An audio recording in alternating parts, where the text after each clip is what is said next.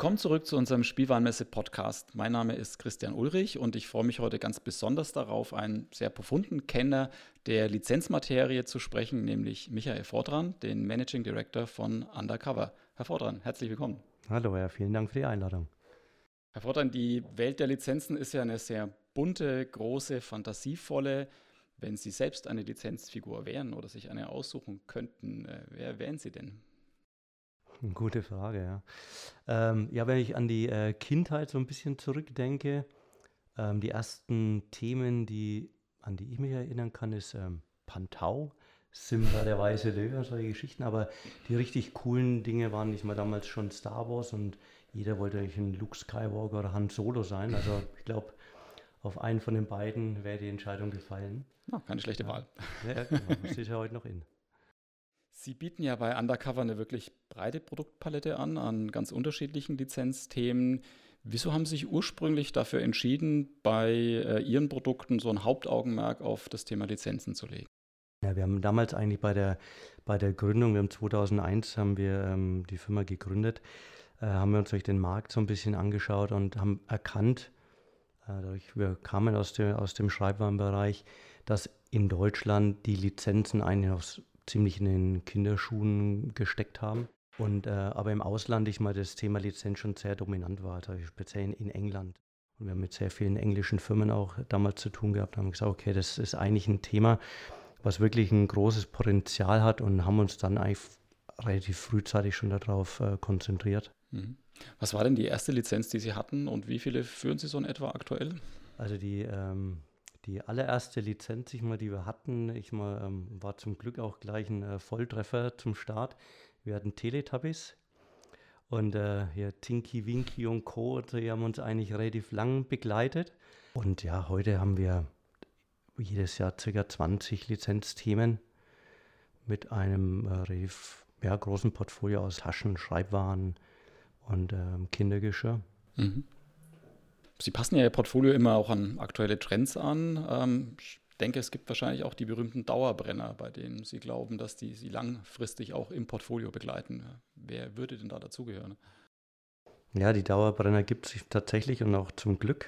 Ganz klassisch ist natürlich äh, viele Disney-Themen, wie zum Beispiel die Eiskönigin, die feiert jetzt dieses Jahr zehn Jahre Jubiläum. Dann aber auch ein Klassiker wie, äh, wie Minnie Maus oder auch Snoopy sind heute immer noch gefragt. Paw Patrol im Vorschulbereich ist wirklich die absolute Nummer eins, jetzt auch schon sehr lange. Ähm, also man muss echt äh, froh sein, dass man auch diese Dauerbrenner hat. Begleitend dazu sind natürlich dann die ganzen Themen wie Kinofilme, wo man einfach mal nur eine gewisse Saison ein Thema auch hat. Aber wir stützen uns schon sehr stark auf die, auf die Klassikthemen auch. Gibt es dann auch unterschiedliche Schwerpunkte in verschiedenen Märkten, in denen Sie Ihre Produkte anbieten? Ja, die Märkte unterscheiden sich eigentlich ähm, tatsächlich sehr stark. Auch sind manche Märkte ähm, viel früher dran als wir. Es haben schon ein Thema vielleicht durchvermarktet. Da war auch äh, Paw Patrol war schon im Ausland eigentlich seit vielen Jahren ich mal aktiv. In Deutschland kann das fast keiner. Ähm, hat natürlich dann auch durch die Vermarktung von Super R T L im, im T V ich mal dann richtig Fahrt aufgenommen und jetzt ist ja die absolute Nummer eins. Also es Die Märkte unterscheiden sich, ich sage mal, sehr stark, aber man kann natürlich schon nicht mal auch gucken, welche Themen funktionieren grundsätzlich. Also da kann man schon auch in die europäischen Märkte reinschauen.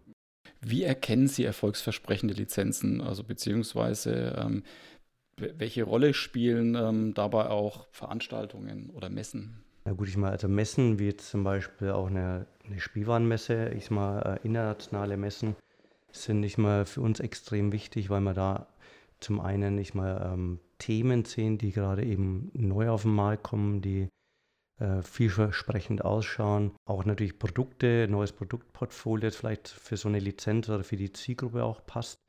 Also die, die Produktmessen sind daher sehr wichtig, aber ja auch die ganzen äh, Lizenzmessen, ähm, ob das jetzt die, in Deutschland gibt es Lizenzmessen, nicht mal in die B L E in London, da sieht man einfach die, die neuesten Lizenzen, man trifft die Lizenzgeber, äh, tauscht sich aus, man tauscht sich auch mit dem, mit dem Wettbewerb auf und das ist eigentlich eine ganz gute Plattform. Jetzt wird ja demnächst die Licensing X auf den Markt kommen als Lizenzmesse für den Dachraum. Warum braucht es Ihrer Meinung nach überhaupt eine Lizenzmesse für den Dachraum?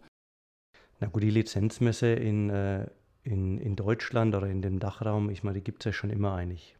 Die gab es früher, ich mal ähm, an verschiedenen Standorten, ich mal äh, zuletzt eigentlich in München. Ähm, war für uns immer eine wichtige Messe, wir waren jedes Jahr auf dieser Messe. Dass die jetzt in Nürnberg stattfindet, ich mal, ähm, finden wir als Nürnberger Unternehmen nicht mal ähm, optimal. Klar. Aber auch natürlich für die Insights X ist das natürlich eine unwahrscheinliche Befruchtung, glaube ich, weil das, ich mal, das Ganze ein bisschen moderner und frischer ich mal, ähm, rüberkommt.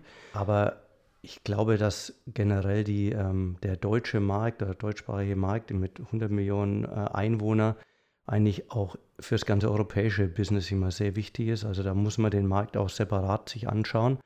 Und dann gibt es halt sehr viele nationale Themen, ne? Also Sendung mit der Maus, ich mal, oder Bibi und Tina. Also das sind alles ja erfolgsversprechende Themen, die sie aber im Ausland überhaupt nicht finden. Also da muss man dann auch mit den lokalen Lizenzgebern auch sprechen. Und das ist optimal natürlich dann in Nürnberg jetzt demnächst. Jetzt, wenn wir schon über die Marktentwicklung sprechen, es hieß ja immer, der deutsche Markt hängt so im Lizenzgeschäft ein bisschen hinterher im Vergleich zu anderen Märkten wie U K in etwa. Hat man da inzwischen deutlich aufgeholt und wie sehen Sie so die Perspektiven für die nächsten Jahre? Das ist tatsächlich so, ich mal, ähm, war ja auch der Grund, warum wir damals auch mit Lizenzen nicht mal gestartet sind. Der europäische Markt ist trotzdem ich mal, ähm, noch weit voraus bei Lizenzen. Wir haben selig aufgeholt. Wir setzen viel mehr auf Lizenzen als in der Vergangenheit, aber es ist ein, aus unserer Sicht noch ein relativ großes Potenzial, was bei Lizenzprodukten nicht mal drinsteckt. Ich glaube, dass der Markt sich da sehr positiv noch entwickelt. Wie lange dauert es denn im Durchschnitt, wenn Sie mit einem neuen Lizenzgeber zusammenkommen, bis dann auch der Vertrag steht? Also grundsätzlich arbeiten wir mit den meisten Lizenzgebern, dadurch, dass wir Spez- Lizenzspezialist sind, nicht mal schon sehr eng zusammen. Das heißt, mit den meisten sind wir permanent in Kontakt. Von daher ist eigentlich der Kontakt zu einem Lizenzgeber schnell hergestellt oder beziehungsweise haben wir schon verschiedenste Verträge mit den, ähm, mit den Rechteanbietern. Und der Lizenzabschluss ist von daher eigentlich oft relativ schnell, ist mal getan.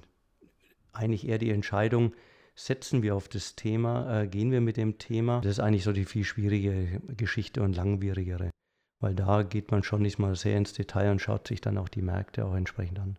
Für Lizenzgeber oder Nehmer ist ja das Business oft eine klare Sache oder auch die Vorteile, die, die da ins Auge springen. Jetzt, wenn wir mal auf die Handelsseite schauen, welche Vorteile zieht denn der Händler aus Lizenzprodukten und ähm, vielleicht haben Sie auch Tipps, wie ein Händler am besten auch ein Lizenzthema präsentiert bei sich am P O S. Na, der Handel hatte ich mal aus, aus äh, unserer Sicht, ich meine, einen relativ großen Vorteil mit Lizenzen. Also die Lizenzen sind ähm, in den Medien massiv präsent. Man kriegt eigentlich eine kostenlose ähm, Werbung. Und die Kids oder die Eltern und die Omas, die, die dürfen dann nicht mal die Produkte ähm, von den äh, ja, die, ich meine, die Lizenzprodukte letztendlich, was die Kinder sich immer wünschen, ich mal einkaufen und glaube, dass der Handel da eine sehr große Frequenz eigentlich bekommt. Also das ist eigentlich, der kann da eigentlich aus dem Vollen schöpfen. Wie präsentiert man am besten Lizenzthema? Ich meine, da gibt es ja bei den Händlern ja verschiedene Ansätze. Aus unserer Sicht wäre natürlich immer wünschenswert, wenn man es als Themenplatzierung auch im Handel präsentiert, also auch produktübergreifend, dass einfach verschiedene Abteilungen Themen zusammenführen, weil letztendlich äh, der Endverbraucher natürlich in den, in den Markt reingeht, in den Handel reingeht und sucht dann zum Thema ähm, Eiskönigin eben Produkte. So, der wird jetzt nicht ich mal alle Abteilungen im Haus ablaufen. In der Regel geht er in die Spielware natürlich. Deswegen ist es auch für die Schreibware unbedingt wichtig, dass da eine Vernetzung auch mit den anderen Abteilungen ich mal auch stattfindet. Mhm. Über den Tellerrand hinausdenken, Thema, das immer wieder auftaucht. Herr Fortdran, ganz herzlichen Dank für das Gespräch, für die Einblicke in das Back-to-School-Geschäft, aber auch in den Lizenzbereich und Ihnen weiterhin alles Gute und Undercover. Ja, danke schön. Danke für die Einladung.